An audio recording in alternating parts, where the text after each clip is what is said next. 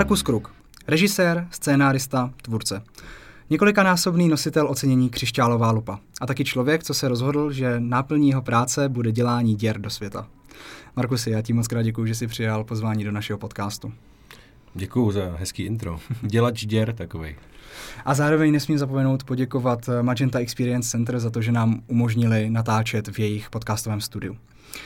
Markusi, úplně na začátek, mě by zajímalo, jaký je příběh za touhle fotkou? A tahle fotka je důkaz toho, že když se k někomu musíte dostat, nebo chcete dostat, tak občas musíte udělat něco, co je za vaší komfortní zónou. Což v rámci toho, když se tady na tu fotku koukám a dlouho jsem ji neviděl, uh, tak to je za komfortní zónou do dneška. uh, byl to způsob, jak se dostat k představiteli Borata, Saši Barana Kohena, využil jsem příležitosti toho, že tam byla, mám vyprávět celou tu kauzu, nebo... Asi, asi klidně můžeš, jestli, jestli to zvlášť nějak ve zkratce. Jo, zkusím to ve zkratce. Prostě tady um, většina těch lidí na té fotce jsou kluci, kteří jeli do Kazachstánu, vyfotili se tam v Menkinách, uh, chytla je policie, hrozilo jim nějaký vězení nebo velká pokuta. Uh, a Saša Baron Cohen dal na Twitter, že se mají ozvat, že tu pokutu za ně zaplatí. Mně to přišla jako skvělá příležitost, dělali jsme v té době One Man Show, tak jsem využil toho, že jsem vykopnul na Facebook, hele, zná někdo ty kluky. Kluci se vozvali, já jsem převzal tu komunikaci a řekl jsem, hele, pojďme se s ním potkat, protože když mu řekneme, hele, my si pro ten však přijedeme, nic vás to nebude stát, tak je velká šance, že takovýhle člověk řekne, jo, bude mít super story na Twitter, nic to nebude stát. A taky, že jo, takže nám dal příležitost přijet do Londýna. Jenom během těch příprav ho napadlo, že by bylo skvělé, když už tam jedem, tak eh, že bychom se v těch menkinách eh, vyfotili, mm-hmm. což byl únor, minus 4 stupně v Londýně na Trafalgar Square před ambasádou Kazachstánu, poslední místo, kde bych já chtěl běhat v menkinách. Takže proběhla tahle fotka. Já jsem samozřejmě nemohl říct, že jsem v životě neměl menkiny na sobě, protože jsem tvrdil, že jsem jeden z nich. Ale díky tomu, díky tady tomu momentu, který na té fotce vidíme, jsem se já vlastně zpřátel s ním, s jeho producentem a vlastně do dneška jsme v kontaktu a dokonce spolupracujeme. Takže občas se člověk musí slíknout, aby se dostal do Hollywoodu, si říká. OK. A, takže, takže jste v kontaktu a spolupracujete. Na čem, na čem teďka Primárně s tím producentem. Pracujete? Um, projekt, který jsme spolu připravovali a stále ještě není, není uh, mrtev, uh, tak je bohužel pod NDA smlouvou, takže mm-hmm. o tým moc mhm. mluvit nemůžu. Ale s jeho producentem jako takovým uh, v tuhle chvíli spolupracuju na několika formátech, které jsou všechny jako v Británii pro Channel 4 a zároveň vlastně ten producent má reklamní, reklamní divizi té společnosti, takže mě chtějí podepsat jako reklamního režiséra, takže pro mě je způsob, jak se dostat do zahraničí, na nějakou zahraniční tvorbu. Plus mají office v LA, což je pro mě nějaká meka, někam kam směřují, takže, takže vlastně díky tady tomu momentku vlastně můžu, můžu uvažovat o tom, že mě budou zastupovat i v Americe. Jasně, takže ale k téhle tvorbě už se český divák jakoby nedostane, pokud o to nebude sám stát a, a, a vyhledávat tě. K té britský spíš ne, Uh, myslím, že jestli pak pokročím na tu Ameriku, tak třeba už tam budou projekty, které by mohly mít nějaký přesah i, i k nám. Uh-huh. Uh, další věc, uh, na které se vlastně, nepodílel, to vlastně bylo, byl celý tvůj projekt, a o kterém určitě budeš moc mluvit, tak to je Formule v Praze. to bylo v roce 2021. Ano. A mě by zajímalo, kdo to inicioval. Bylo to tak, že ty jsi měl nápad a přišel si za ním, s ním za Red Bullem, anebo Red Bull tě oslovil s tím, pojďme něco udělat? Hmm, právě to, to intro, že, že to byl všechno můj nápad, vlastně není úplně ta situace, protože eh, Red Bull tenhle konkrétní koncept, to oni tomu říkají road trip, eh, to existuje. To my nejsme první země, kde se to udělalo. To znamená, Red Bull přišel s nápadem, eh, pojďme to přinést do České republiky, máme tady Formuli 1, pojďme prezentovat Českou republiku Slovensko. To byl vlastně jakoby základní, základní brief, plus tam měli nějaký, jakože by se jim líbilo v tom nějaký model města, mostu, něčeho takového. Uh, dál ten brief potom už nesahal, byla to vlastně vhozená rukavice kreativně, takže pro mě úplně skvělý zadání. Mm-hmm. A já jsem vlastně musel vyhrát tender, až v tu chvíli jsem vlastně jako na tom začal dělat, začal jsem jako ten scénář svůj stavět, upravovat a takhle, takže uh, takže to nebyl můj nápad, ten koncept, já jsem ho spíš dostal přidělen, vyhrál jsem ho a na základě toho jsem to potom režíroval, psal. Jasně, ale uh, jakoby ten rámec toho, toho vyprávění, toho, že to je vlastně ten um, kreativec, který jde s tím pičem za, za, no. za, za tím Red Bullem, tak to, to už bylo od tebe. Jasně, jasně. Já jsem vlastně sfilmoval to, co se mi reálně dělo. Já mm. jsem mhm. měl jednu příležitost natchnout Red Bull, abych si mohl hrát s formulí po České republice a Slovensku. Takže jsem to vlastně jenom vzal a dal jsem tomu trochu jako hezčí, hezčí rozměry a e, herce a, a příběh. E, ale vlastně to bylo sfilmovaný ta situace, v které jsem byl. Vyloženě takhle, ty, jsi, ty měl si tam nachystané modely těch měst a jezdil si tam s formulkou, jo? E, ne, ne, ne, cashby, ale no, udělali, jsme, udělali jsme 3D model třeba Karlova mostu s produkcí a poslali jsme jim to v rámci toho tendru s tou prezentací, jsme jim to poslali s malou formulkou, jakože, mm-hmm. jako náznak toho, co to potom může být. Jasně. A pustili tě si do té formule sednout? Ne, ta formule je hrozně malinká, jakože vevnitř, oni zaprvé teda vylejvají ty záda, jednak ku jedným těm zádům těch, toho řidiče, mm. takže jakoby pro ostatní je to asi nepohodlný, ale hlavně je to hrozně malý. I proto ty piloti jsou taky jako docela drobný. A nejsem úplně malý kluk, takže nevyšel jsem se.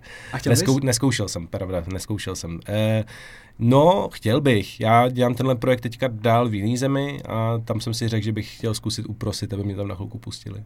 hmm. A mně se taky podařilo uh, najít, že se spodílel na uh, cenách Anděl 2021. A to bylo, to bylo docela náročné. Jsem viděl jednu, jednu scénu uh, s několika mikýři a, a vlastně je, je. jsem musel, musel prohledávat docela jako hloubky internetu, abych se dostal k tomu, že uh, jako, co, to, co, co to bylo a jak se na tom podílel. Um, co všechno tahle, tahle práce práce obsahovala?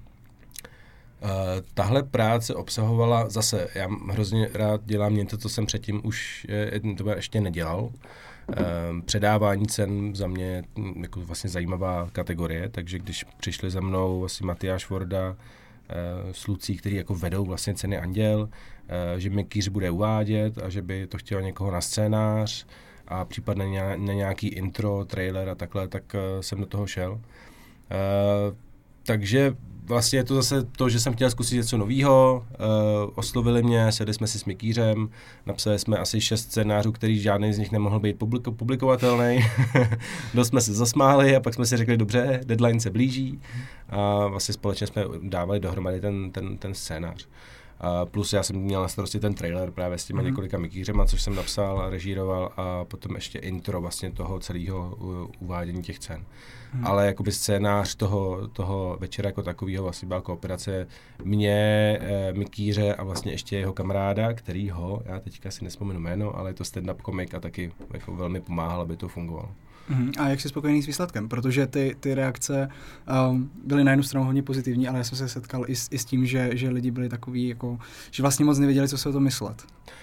Co na to Což říkáš? Mikýř asi bude mít u každého projektu, který dělá. Mm. Jo? My jsme to chtěli udělat trošku jinak, chtěli jsme něco jako trochu, uh, trochu změnit, bourat, eh, dělat to tím Mikýřovským stylem. Uh, já jsem s tím spokojený, já si myslím, že na to, že Mikýř nebo Martin jako poprvé moderoval živý vstup prostě české televize, tak se s tím popral velmi dobře. Působilo to líp tam, což je často ten příklad, eh, případ, protože tam, když člověk sedí mezi těma lidma, slyší smíchy, potlesky, Uh, tak to funguje dobře a neslyší, neslyší vlastně Mikýře, který se v tu chvíli směje vlastnímu vtipu nebo je nervózní a přišlapuje, že to mhm. tolik nevnímá. Mm-hmm. Pak když člověk slyší ten mikrofon, vlastně jenom ten port a slyší jenom Martina, jak mluví a, a zní to jako trapný ticho, tak je to trošku jako jiný. Ale, ale myslím, že se s tím popral skvěle, já jsem s tím happy a jsem si říkal, že to je taková věc, která se má udělat jenom jednou. Jakože asi Mikýř teďka nebude moderovat každý, každý ten, každý ty ceny anděl. No. Jasně. Mm, ty jsi nemohl být na prvním termínu natáčení našich podcastů, protože, protože jsi byl v Gruzii. A byla to dovolená nebo, nebo nějaký další projekt? Můžeš o tom mluvit? Uh, můžu, myslím. Já snad, já myslím, že tam není NDA. Uh, eh, děláme vlastně dokument o Evě Samkový, která si vlastně před olympiádou zlomila oba kotníky a my jsme s ní začali točit vlastně nějakou dobu potom vlastně při operacích těch kotníků, kdy se jako nevědělo, jestli se vrátí zpátky, jestli bude se moc vůbec někdy pokoušet být se uh, um, na těch prvních pozicích toho sportu, snowboard crossu. A Gruzie bylo mistrovství světa toho snowboard crossu, takže jsme tam vlastně jeli s ní a dokumentovali jsme ten její příběh, dokument. Chystáš se teď někdy uh, v blízké době překonat to, co jste vyváděli s Kazmou ve One Man Show? No, co znamená překonat? No, um, to je formát, který je velmi specifický, který vlastně tady neměl moc období a tím pádem neměl konkurenci, což Um, když nemáte s kým soupeřit, tak soupeřit jenom sami se sebou, což my jsme taky jako měli po celou dobu, co jsme spolupracovali. A já se rozhodně nebudu pokoušet to vlastně jako něčím přebít, protože si myslím, že to vlastně je tak dobře, že vlastně aby tady přišla nějaká two-man show a soupeřila s one-man show asi mm, nikdo, mm. nikdo nechce. Um, Možná pro mě jenom pro kontext bych uvedl, že to už teďka bude kolik, čtyři, pět let, co jste, co jste s Kazmou uh, přestali spolupracovat? Uh, my jsme spolu spolupracovali do uh, začátku vlastně covidu, to znamená jo, 20, 20, 20. Tak, tak, tak tři roky. No, no, tři no. roky to jsou. Tam, tam jsme to ukončili po nějakých 6-7 letech vlastně. Takže nepokouším se to přebít. Uh, mám jiný způsoby, jak vlastně můžu tu svoji tvorbu na něco využívat. Mám rád prostě ty, ty věci, které jsem používal ve Mančou, používám jenom jinak. No. OK. Jak se k takhle asi se nebudu bát říct megalomanským projektům dostal. Kdy, kdy jako přišlo to, že jsi řekl, OK, já chci dělat díry do světa, jak zaznělo hmm. na hmm. začátku? Já nevím, jestli přišel takový bod, já jsem k tomu vždycky měl trošku tendenci. Uh, mě pomáhalo to, že jsem takový jako trochu finanční negramot v tom, že jako si nespočítám, co ty věci, co říkám nahlas, někdy spočítá, eh, co, co stojí což eh, hodně lidí se jako zastaví u té kreativy, u toho, že to je nereálný, k tomu se nedostaneme, nikdy nezaplatíme a mě to nikdy jako nelimitovalo, takže to pomáhalo trochu ty věci dělat potom takový jako větší, uh, ale později už cíleně, že jsem se tím nechtěl omezovat.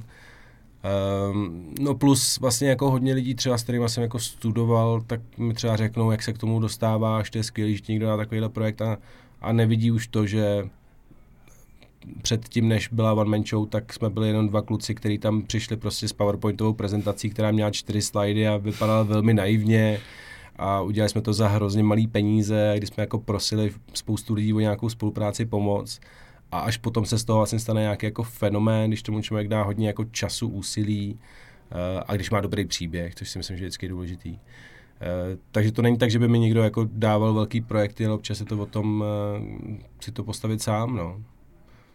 No ale někdy, někdy musel, že, uh, někdy jsi musel říct, jako, jak, já kašlu na limity a budu prostě dělat to, co chci, ať je to velké, jak chce. No, a to já právě nevím, jestli jako někdy přišlo, protože Aha.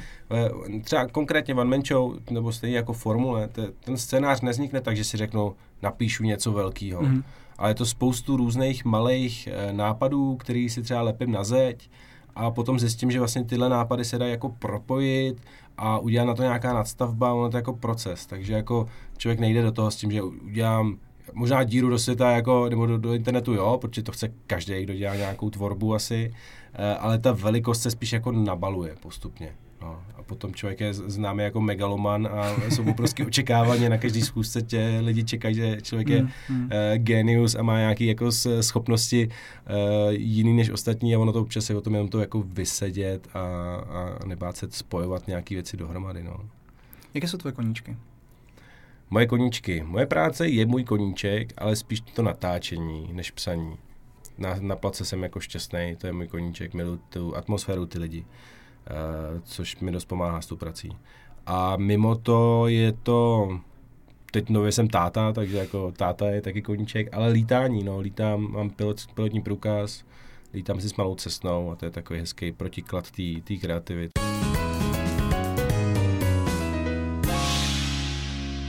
Jaké dovednosti ve své práci nejvíc využíváš? Um, jaký dovednosti? Já si myslím, že jako silná stránka toho, co dělám, je umět napsat nějaký příběh, který nabaluje potom pozornost, eh, zkušený lidi, dobrý tým, takže asi nějaký příběh. Já jsem vždycky tím příběhem se snažil potom uh, se dostat k věcem, který bych se, kterým bych se nedostal nebo nedoplatil. Ve smyslu, dostali jsme se nevím, k Copperfieldovi, k Papežovi, prostě Jim Carrey o nás psal a to všechno bylo jako jenom proto, že prostě ten příběh byl dobrý a ty lidi se s tím chtěli nějak jako spojit. Takže s dobrým příběhem člověk může dělat velké věci. No. Ostatně to je, to je i případ toho uh, Saši Barona Kohena. Jasně, přesně tak. Hmm. Jako ke každému se člověk může dostat. Tady je třeba Češka eh, Jana Hojdová, myslím, že se jmenuje, eh, studovala režii, myslím, nebo na kameru, na FAMu a napsala prostě nejlepšímu kameramanovi snad na světě, prostě Richardson, prostě Quentin Tarantino, prostě se všema tady těma Scorsese, s prostě dělá ty největší filmy Ačkový a ona mu napsala, jen tak. On řekl, jo, tak přijď, e, něco ti pokecám, pak e, myslím, že vzal buď to na premiéru t, tenkrát v Hollywoodu, nebo na Oscary jako doprovod a hmm. e, najednou wow. prostě na akcích s Tarantínem a takhle. A je to jenom kvůli tomu, že jako napsala, nebála se toho a možná, že to vypadalo naivně, ale prostě to zkusila, no. Takže vlastně a příběh vlastně, napsala mu svůj příběh, ona měla nějakou filmarskou rodinu a takhle, přišla s příběhem. A najednou jsou otevřené dveře, které ani, ani za velký peníze často nejdou otevřít.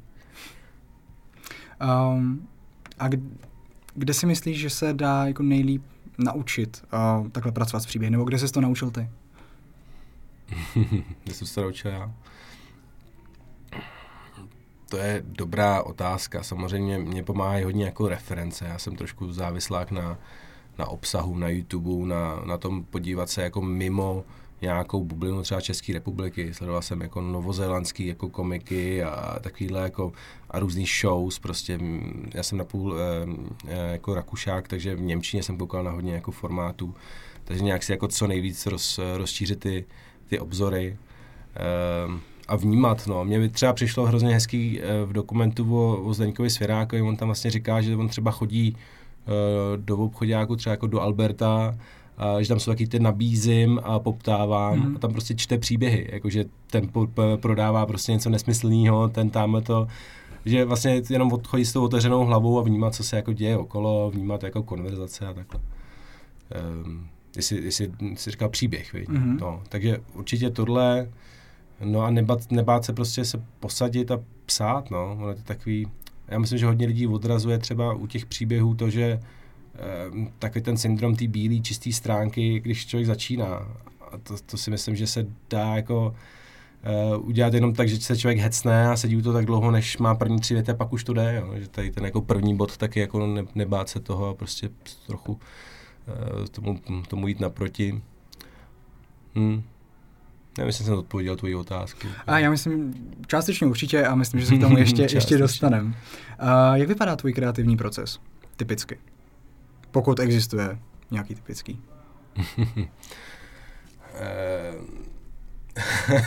Chce se mi říct, že to je nekontrolovaný držkopát, ale uh, do určitý míry jo, teda, ale mm, mm. Uh, základ je to vědět, co, co jdu dělat, pro koho to jdu dělat. Uh, empatie toho, cítit se do cílové skupiny. Uh, rešerše, strašně moc jako rešerší. Já vlastně před každým projektu, který dělám, se snažím ponořit do, do toho, kdo se na to bude dívat a pokusit se na to podívat jako jeho očima.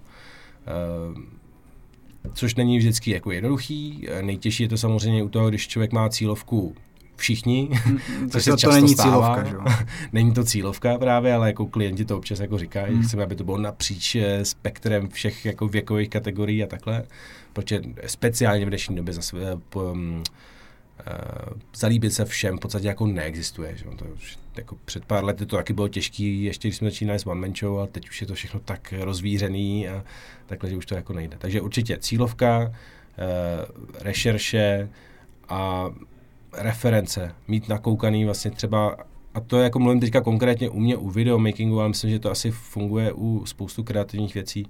Uh, prostě znát práci ostatních, a třeba se z toho umět inspirovat, ne kopírovat samozřejmě, ale vědět třeba, jak nějaký principy fungují. No. Nebo koukám na nějaký masterclassy třeba lidí, kteří jsou jakoby z, z filmového. Mohl bys nějaký doporučit? Uh, Martin Scorsese má třeba masterclass, to mi jako přijde, přijde super. Ten, ten k tomu přistupuje skvěle.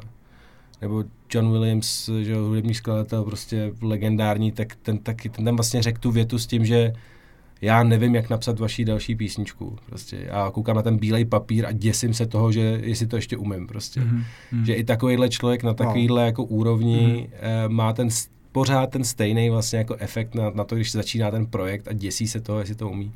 No ta kreativa je totiž taková zrádna v tom, že občas neexistuje jakoby princip, na kterém se to pokaží dá dělat stejně. Hodně prací je takový, že člověk prostě se naučí nějaký proces, vypiluje nějaký proces a pak ho používá. A asi spoustu lidí to umí u té kreativy, ale z mé zkušenosti je to takový jako spíš uh, no, bílá stránka a začínáme od skreče a uvidíme, kam nás to zavane. A vyhovuje ti víc, když máš jasně dané zadání, anebo když ti nechají klienti volnou ruku? Hmm, jak kdy. Eh, jsou klienti, kteří mají eh, jasnou představu, je to dobře, protože se člověk vyvaruje deseti kolům nějakých jako zpětných vazeb, kde teprve člověk zjistí, že vlastně to zadání je úplně jiný. Ale samozřejmě pro každého tvůrce, kreativce je samozřejmě skvělý mít nějakou vhozenou rukavici, prostě, že víme, že to umíš, je těžké se k tomu jakoby propracovat, protože člověk to může dělat úplně na začátku, už nemá vlastně ale finance, že jo? takže je to taky jako ty studentské filmy a takhle. Pak to chvilku není, člověk se musí držet nějakých jako pravidel a pak se zase dostane to, do toho, že třeba už jeho jméno je známý nějakou tvorbou a už mu jako důvěřují a, a dají mu nějaký rozpočet a tvor si, což má něco určitě do sebe. No. Většinu věcí, které jsem si mohl jako přetvořit, tak potom asi byly lepší, protože mě bavily a tím, že jsem je tvořil já, tak jsem k tomu měl nějaký vztah, že to je prostě určitě lepší. Já mám teďka mm, silný pocit z tebe, že jako tvoje hlavní téma tak jsou příběhy nebo, nebo storytelling asi obecně. Co tě na tom nejvíc baví?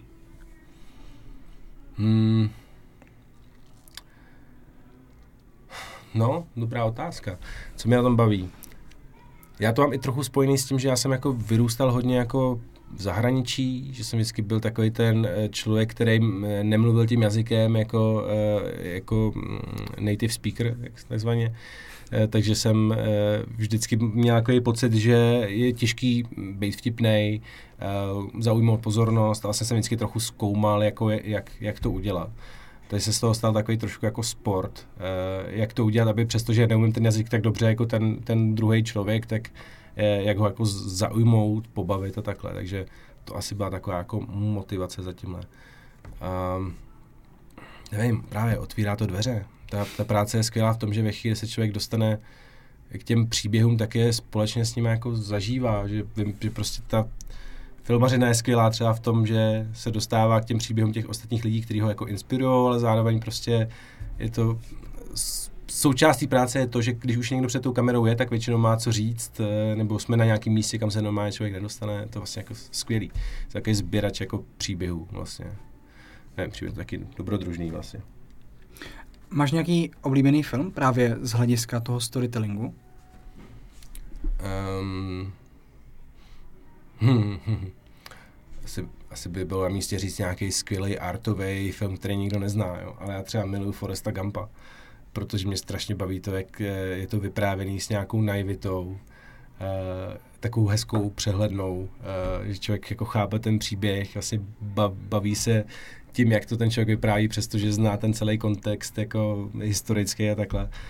A zároveň, jak to je, jako je vlastně multižánrový, že to vyprávění toho jednoho člověka může chvilku být přesně válečný film, chvilku mm-hmm. je to prostě tam jsme v hippie časech a tohle mě hrozně baví, taky to um, že to člověk může jako dynamicky měnit ty prostředí, protože jestli něco řeším jakoby v mý práci, nebo proč za mnou lidi chodí, tak je to většinou kvůli tomu, že řeším uh, nějakou pozornost lidskou, protože prostě, když člověk chce dělat 40-minutový formát na internet, což jsme dělali, tak to je hrozně dlouhý, že jo. Prostě tady už jako minuta bývá dlouhá, prostě jsme v takové jako roztěkané době.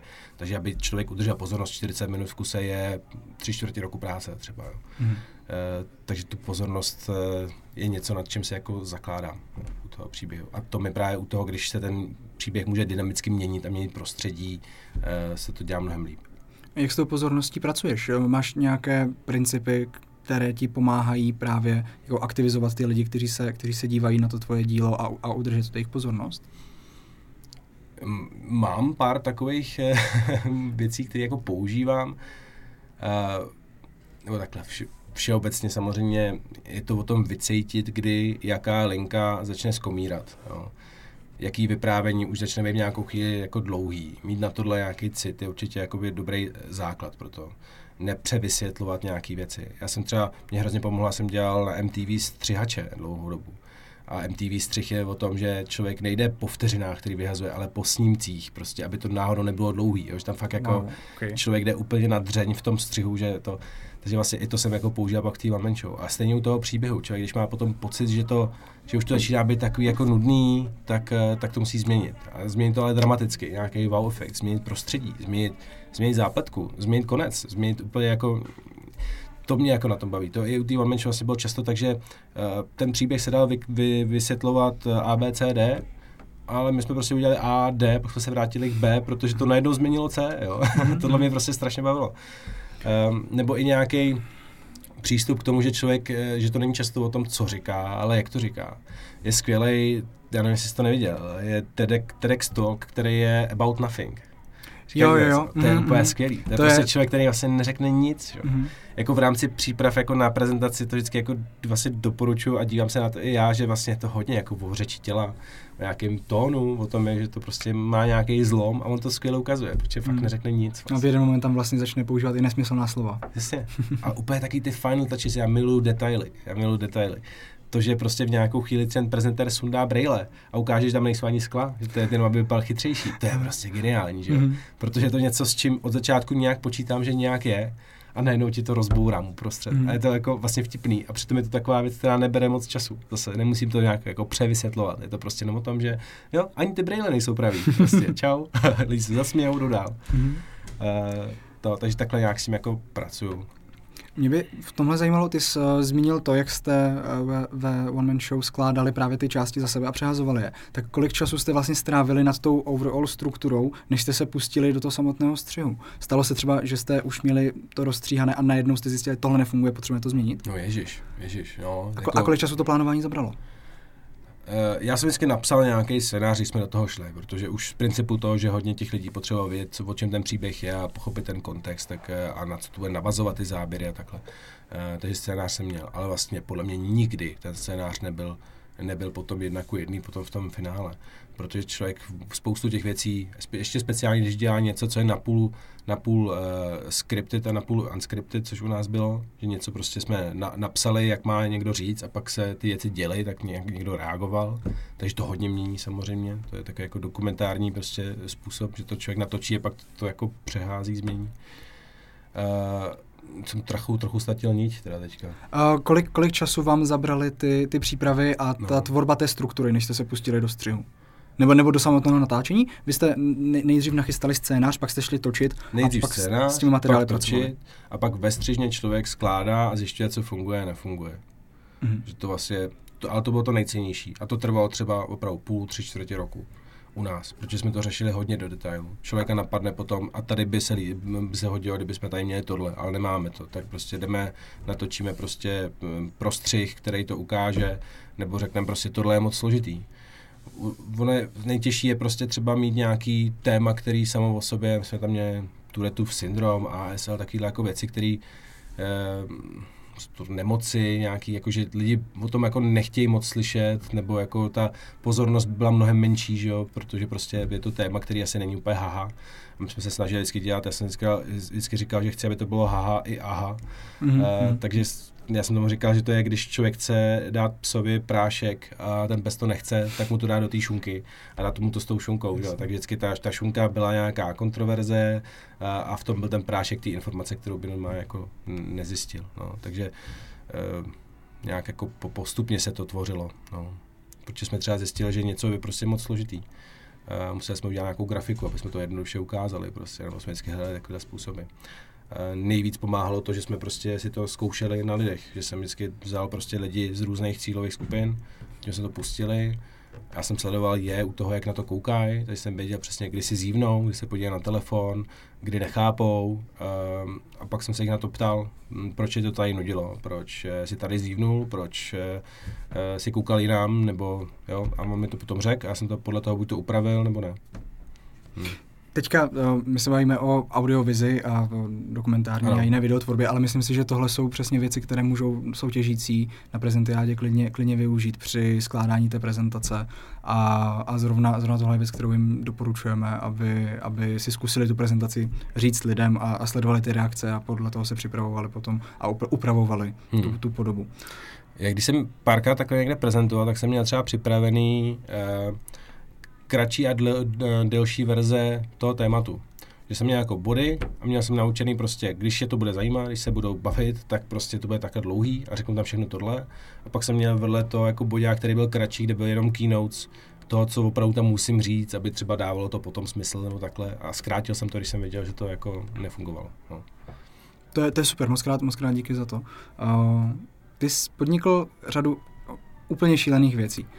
A Mě by zajímalo, jestli jsi někdy byl um, v těch situacích při natáčení nervózní. No je, je. Já jsem starý nervoza. Já jsem, jako, uh, já jsem člověk, který ho baví ty věci, když je píše. Třeba Kazma byl člověk, který je potom zrealizoval ve smyslu, že jsme byli na místě a já už jsem měl, nevím, že mě bude břicho, jsem nervózní, nechtěl jsem prostě tam, nebo jsem říkal, mm, nebezpečný, může se stát tohle a tohle. A Kazma byl se ten, který, on na těma věcma moc nepřemýšlí, udělá ten krok. Takže já jsem třeba něco vymyslel, ale on byl ten, který ten krok udělal a v tu chvíli třeba jsem věděl, jako, no tak eh, teď už musím točit, že, když už tam jde, prostě, že si hrnul do toho nebezpečí nebo kontroverze nebo něčeho, co mohlo dopadnout blbě. Ale nervózní jsem byl vždycky. A jak s nervozitou pracuješ?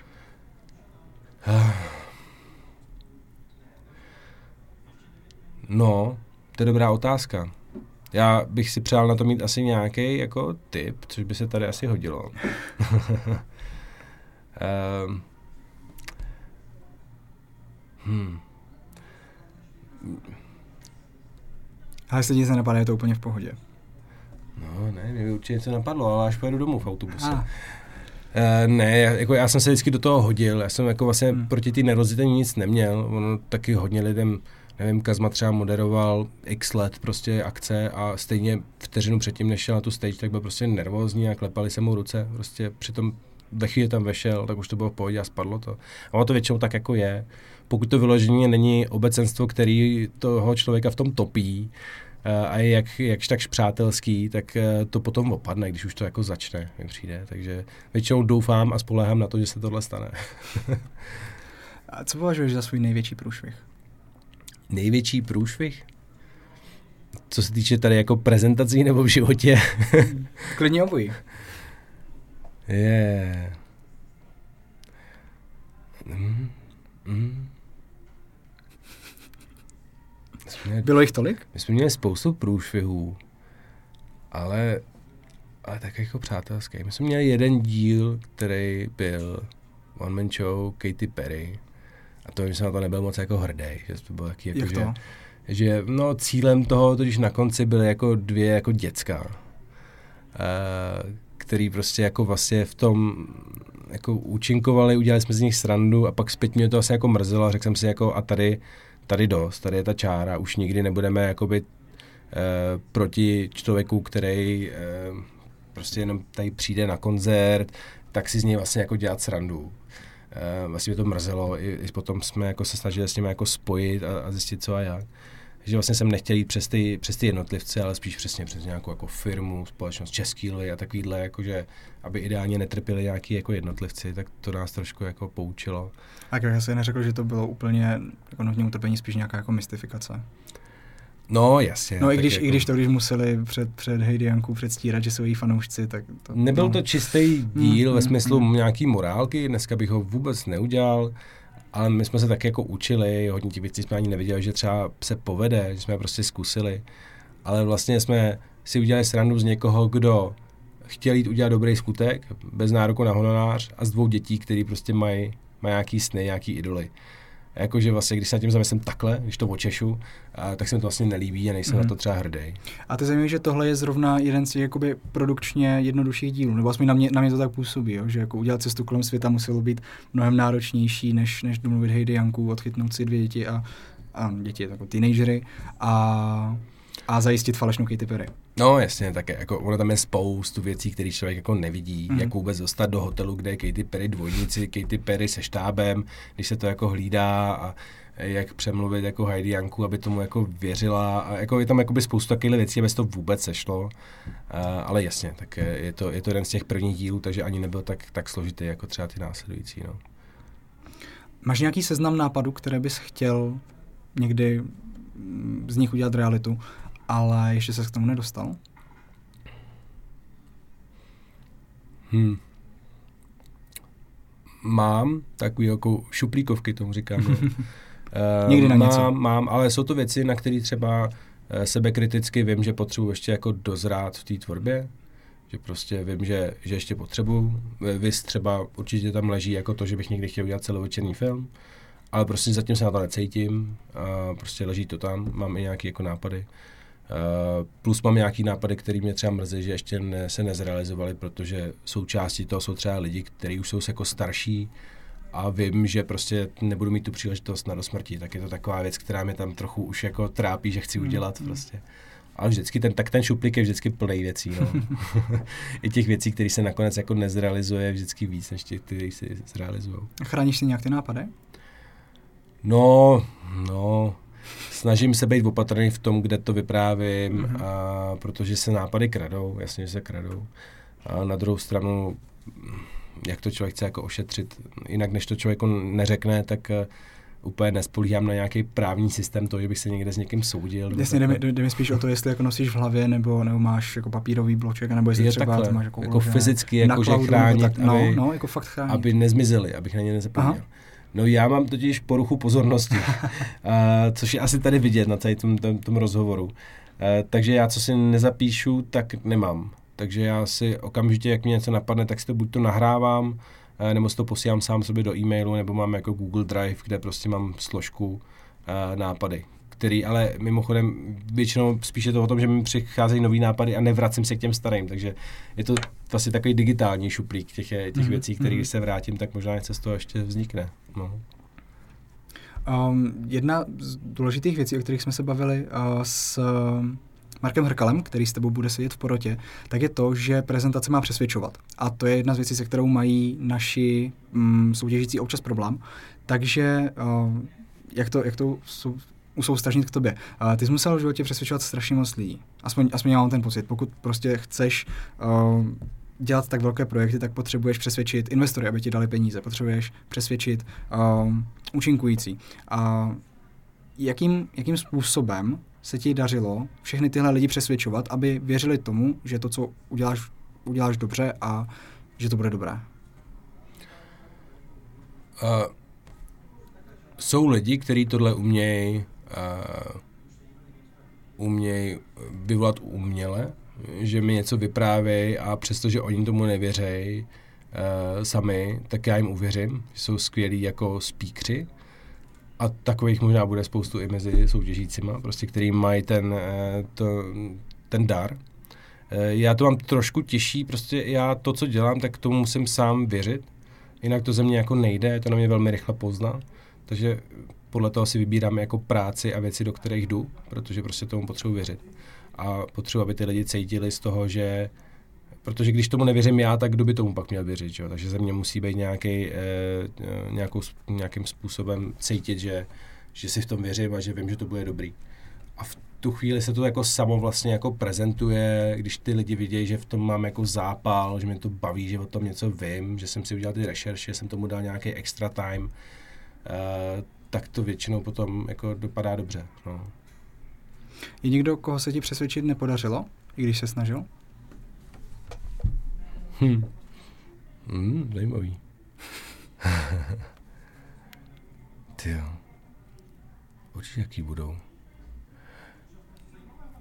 Bylo zajímavé, když jsme dělali právě s Kazmou, jsme dělali Cizí zeď, což byla jako, jako uh, písnička na závěr, že, kde jsme zpívaš ty interpreti, tak tam to bylo vlastně zajímavé jako vidět, když jsme objížděli ty lidi, jak, jak jako reagujou. A tam se nám nepovedly tři lidi. Uh, a je to Langerová, protože vůbec nevěděla, kde je Kazma a Show a nechtěla o tom nic vědět, tak to byla velmi nevýhodná eh, začáteční jako eh, platforma, na který hmm. stavět. Uh, potom Rytmus, který byl první člověk, který řekl ano, a pak řekl potom, co jsme se na všechny ostatní, že, uh, že ne, protože nechce se všema těma stát na stejný stage. a potom to byl Karel Gott, který řekl, že si to na to podívá. Vypadalo to jako nadějně.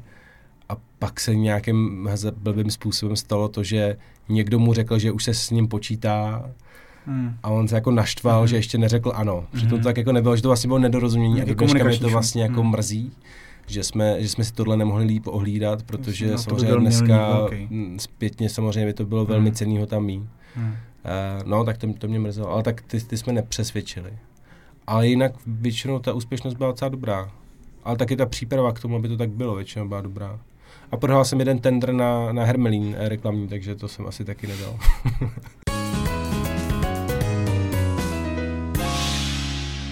prvé řadě by mě zajímalo, které z letošních témat by si vybral.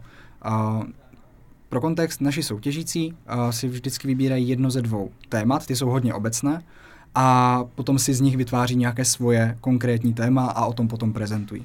Hmm. Takže základky letos vybírají z témat bylo, nebylo a jedna plus jedna. Já bych si vybral jedna plus jedna, protože mi to přijde jako větší výzva. Míň prvoplánový název uh, toho příběhu, takže vlastně i spoustu způsobů, jak to pojmout. A o čem bys konkrétně prezentoval? No já bych to pojmul jako nějakou metaforu asi, že? což se nabízí, takže jedna plus jedna je zajímavý tím, že prostě každý od první třídy ví, jak to dopadne. E, takže bych tomu vlastně možná dal nějaký rovná se a na konci dal něco, co e, lidi nečekají, což znamená všechno kromě dvojky.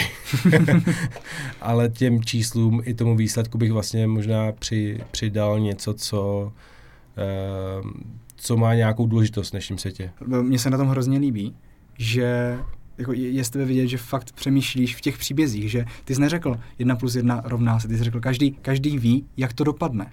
Hmm. Že, že i, i jako takhle banální věci prostě přistupuješ jako k příběhu. To, to, to mi přijde dost zajímavý. Jo. Tak ono to evokuje, že jo, protože to je vlastně jako jedna plus jedna asi bude fungovat ve všech jazycích stejně, že jo, protože to jsou nějaký symboly, není to žádný text, takže to okamžitě jako je vlastně globální věc, jedna plus jedna No, no, možná v Japonsku by s tím jasně, mít problém. Jasně, je pár míst, to, hmm. ale tak, asi, asi všude znají naše číslice hmm. a znají plus, takže mi, přijde mi to jako něco, co když dám takhle na zeď, tak spoustu lidí vidí, co to znamená a naprostá většina lidí asi ví, jak by to mělo dopadnout a nabízí se tam prostě nějaký jako, uh, nějaký zvrat, že to dopadne jinak. Mm-hmm.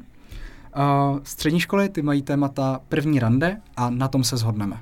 Na tom se shodneme, mě baví v tom, že se na ničem neschodneme v dnešní době, že jo. Takže vlastně na tom se shodneme, mě vlastně strašně jako láká, funguje to jako skvělý, skvělá upoutávka, protože na čem se dneska všichni shodneme. No, to bude málo věcí. No, mě, nedávno mi někdo prezentoval nějaký nějaký záměr jako uh, obchodní a na druhém slajdu bylo, v Čechách je 10 milionů lidí, předpokládám, že 80% eh, do toho půjde jsem si říkal, ty 80% lidí, aby šlo do čehokoliv, aby bylo, i kdyby to bylo zadarmo, i kdyby to bylo mm. skvělý, 80% se neschodí na vůbec na ničem. Takže by mě velice zajímala taková jako úvaha, co by mohla být ta jedna věc, na který se shodne na téhle zemi nejvíc lidí. OK, super. Uh, máš nějaký rituál, který používáš, aby se třeba uklidnil nebo, nebo nahypoval, dostal do flow, než jdeš mluvit před lidi? Já nemám moc rituály, ale většinou mi pomáhá to, že tam přijedu dřív třeba, a sednu si do publika a zažiju si to jakoby z jejich pozice uh, a třeba se tam i s pár lidma pobavím, protože mi hrozně pomáhá, když se dívám do publika, kde znám někoho. Uh, protože když uh, se pak dívám do toho publika, tak si s nimi loknu, ty oči a vím, že jsme jakoby na stejné lodi, že mi třeba fanděj a vlastně to jako pomáhá v tomhle. Mm. Ale rituál jako takový asi, asi nemám. Asi nemám jako vlastně tím, že se tvo, živím tím, čím se živím, tak jsem si udělal takový jako video intro, který tam občas jako tím začnu, či vlastně pak za mě mluví ta práce a mnohem líp se na to navazuje, ale jako jinak asi nemám rituál. Jaká byla tvoje nejdůležitější prezentace? No paradoxně možná ten Saša Baron Cohen. Fakt? Protože on, to byly hrozně asi ne, to nebyly úplně dobré podmínky protože já jsem tam přijel jako člověk, který ho on považoval za alkoholika, který se nechá někde zavírat v, v Kazachstánu. Mm-hmm. Uh, věděl jsem, že nám nedá moc času s ním, že to pro ně není tak důležité, aby nám ten čas dal, takže prostě je to elevator pitch klasický, že prostě za dobu toho výtahu, pardon, za dobu jízdy toho výtahu, že člověk musí někoho přesvědčit, tady jsem věděl, mám prostě dvě minuty small talku, kdy on vůbec neví, že jsme nějaký, nějaký tvůrci, a věděl jsem, že prostě mám jenom velmi omezenou dobu, kdy, mu, kdy ho můžu přesvědčit. Uh, a má to reální konsekvence v mém, uh, mém životě, takže, takže asi, asi to ano. Takže vlastně po tom, co jsem se slíknul do Menkin, tak potom na pivě v Londýně. takže ne na stage. Mm-hmm. A jak probíhala tvoje příprava pro tuhle prezentaci? Možná ještě, ještě než odpovíš, tak uh, mi zase přijde cený to, že my pořád říkáme soutěžícím, že prezentování to není jenom to, že vyjdeš na pódium a mluvíš k sálu lidí, ale že prezentování fakt používáme v každodenním životě.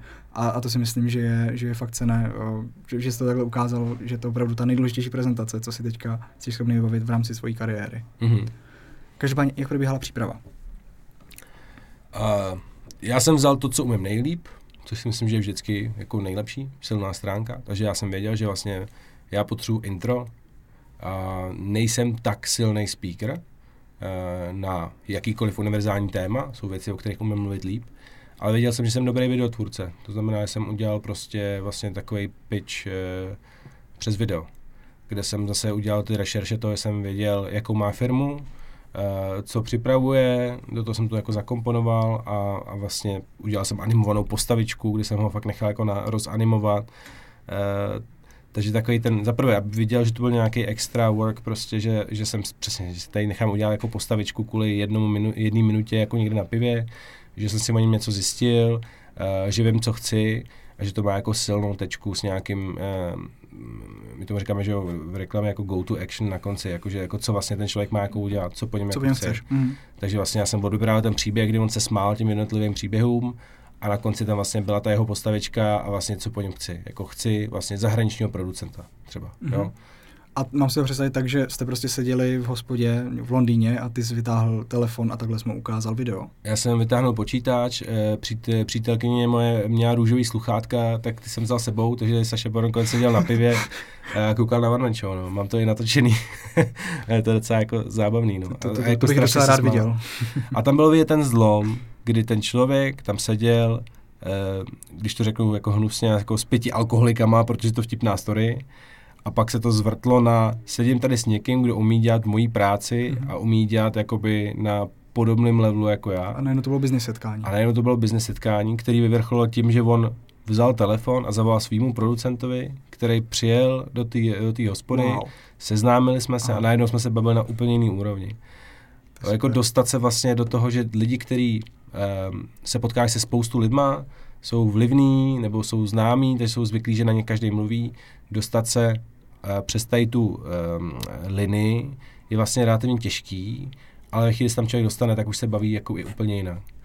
On je toho jako příkladem, ale jako by u všech takovýchhle jako lidí, speciálně třeba v biznisu, nebo já jsem v tom 30 po 30 od Forbesu, tak tam je spoustu jako lidí, kteří vlastně přesně jsou jako úspěšní takže vždycky zajímavý sledovat, kdy, do kdy je to ten small talk, na který jsou zvyklí a, a kdy přijde ta chvíle, kdy jsem ho zaujmul, toho člověka. A hádám, že menkiny tady už nebyly na stole. Tady už nebyly na stole. a máme podepsaný doma. Pěkně. Vydražím někdy. Jaký byl tvůj největší trapas? Při prezentování. Nebo i někde jinde. Můj největší trapas při prezentování. Hmm. Ty jo, asi tady nerozšířím tvůj fuck up night, no. Úplně v pohodě. Hmm. Klidně můžeme dál a hmm. třeba si vzpomeneš později. Uh, to si myslím, že bude docela, docela zajímavé, protože ty jsi studoval v Americe. Ano. Uh, vzpomínáš si na prezentování ve škole?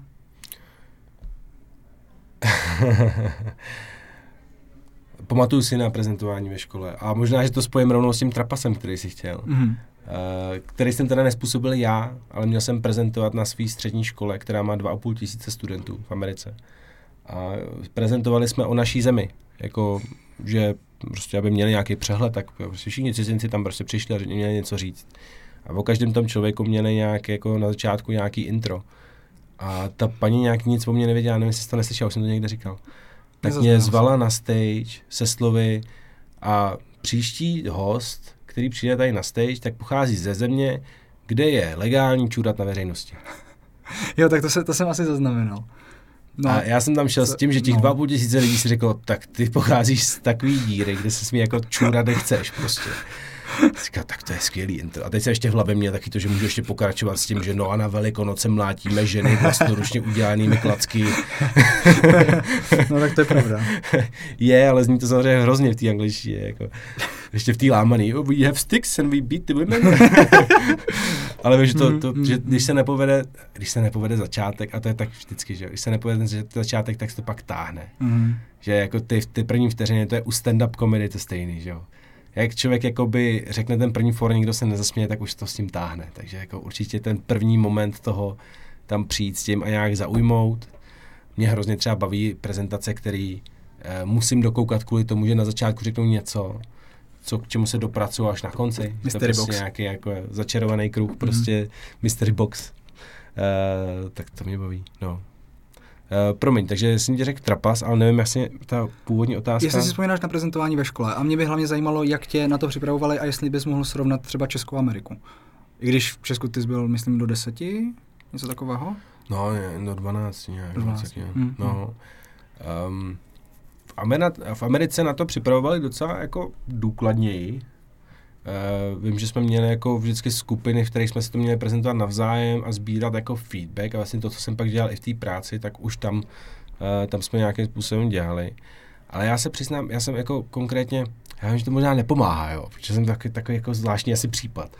Ale já čím víc si dávám jako pravidla a nějaký věci, které musím udělat při té prezentaci, tak ve chvíli, kdy já neudělám, protože jsem jako perfekcionista, což neznamená, že dělám věci perfektně, ale jsem nešťastný, když je perfektně nedělám, mm-hmm. uh, tak ve chvíli to poruším, tak mi to takzvaně rozhodí sandál a jako ztratím linku. Takže uh, i třeba jako boďáky a takhle, když jsem byl moc konkrétní v těch boďácích nebo moc textu, tak jsem se v tom ztratil a začal jsem z toho být jako naopak nervózní, takže já si takových jako moc pravidel jako nedělám.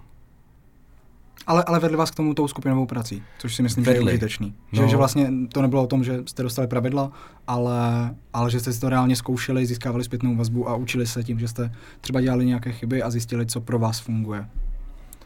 Amerika fungovala skvěle v tom, že se hrozně podporoval um, kritický feedback, ve smyslu ale kritický uh, jako konstruktivní. Uh, že tam se prostě učilo to, že je úplně v pohodě, že teďka tady Markus odprezentoval, jde si sednout a teď všichni řekneme na to, co se nám tom líbilo a nelíbilo.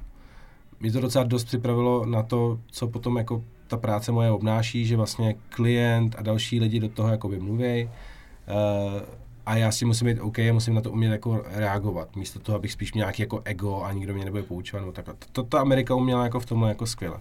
A ten kreativní jako, nebo konstruktivní feedback je za mě nej, nejlepší nástroj jako na všechno. Vlastně se nebát to, uh, to vyzkoušet a nechat si říct všechno. Takový ty jako jesmini, že mý kamarádi říkají, oh, super to bylo, tak to já na tom moc nedávám. To tě neposune. No, to mě mm, neposune mm. nikam. Máš nějaký vzkaz pro soutěžící, co bys jim chtěl říct? a, tak ať to má začátek, prostředek a konec ideálně. um, já si myslím, že každý téma, úplně jakýkoliv téma, se dá odprezentovat tak, abych já se celou dobu u toho jako bavil. Jsem pří, příběhář, takže mě osobně prostě zaujme to, že ať už to bude o čemkoliv, tak budu sedět a budu poslouchat, nebude mi to připadat dlouhý a na konci budu mít pocit, že jsem se něco dozvěděl, aniž bych pro to něco musel udělat. to je takový, jako, že jako učitele, že jo? nejlepší učitele jsou prostě ty, kteří zaujmou ty, ty děti, zapojí a na konci mám pocit, že jsem se to dozvěděl, mám z toho radost spíš, než odvykládám si to takhle. Ale to si myslím, že asi každý chápeme, že ty prezentace o tom jsou. No. Tak doufejme, že posluchači budou mít stejný pocit z tohohle podcastu. Snad jo, já se omlouvám, jsem fakt spal asi dvě hodiny, takže doufám, že se nebudu pak koukat a říkat si, jo, já tady budu učit někoho prezentovat. Ale myslím, že to bylo super. Moc krát díky, že jsi přišel. Tak jo, tak děkuju.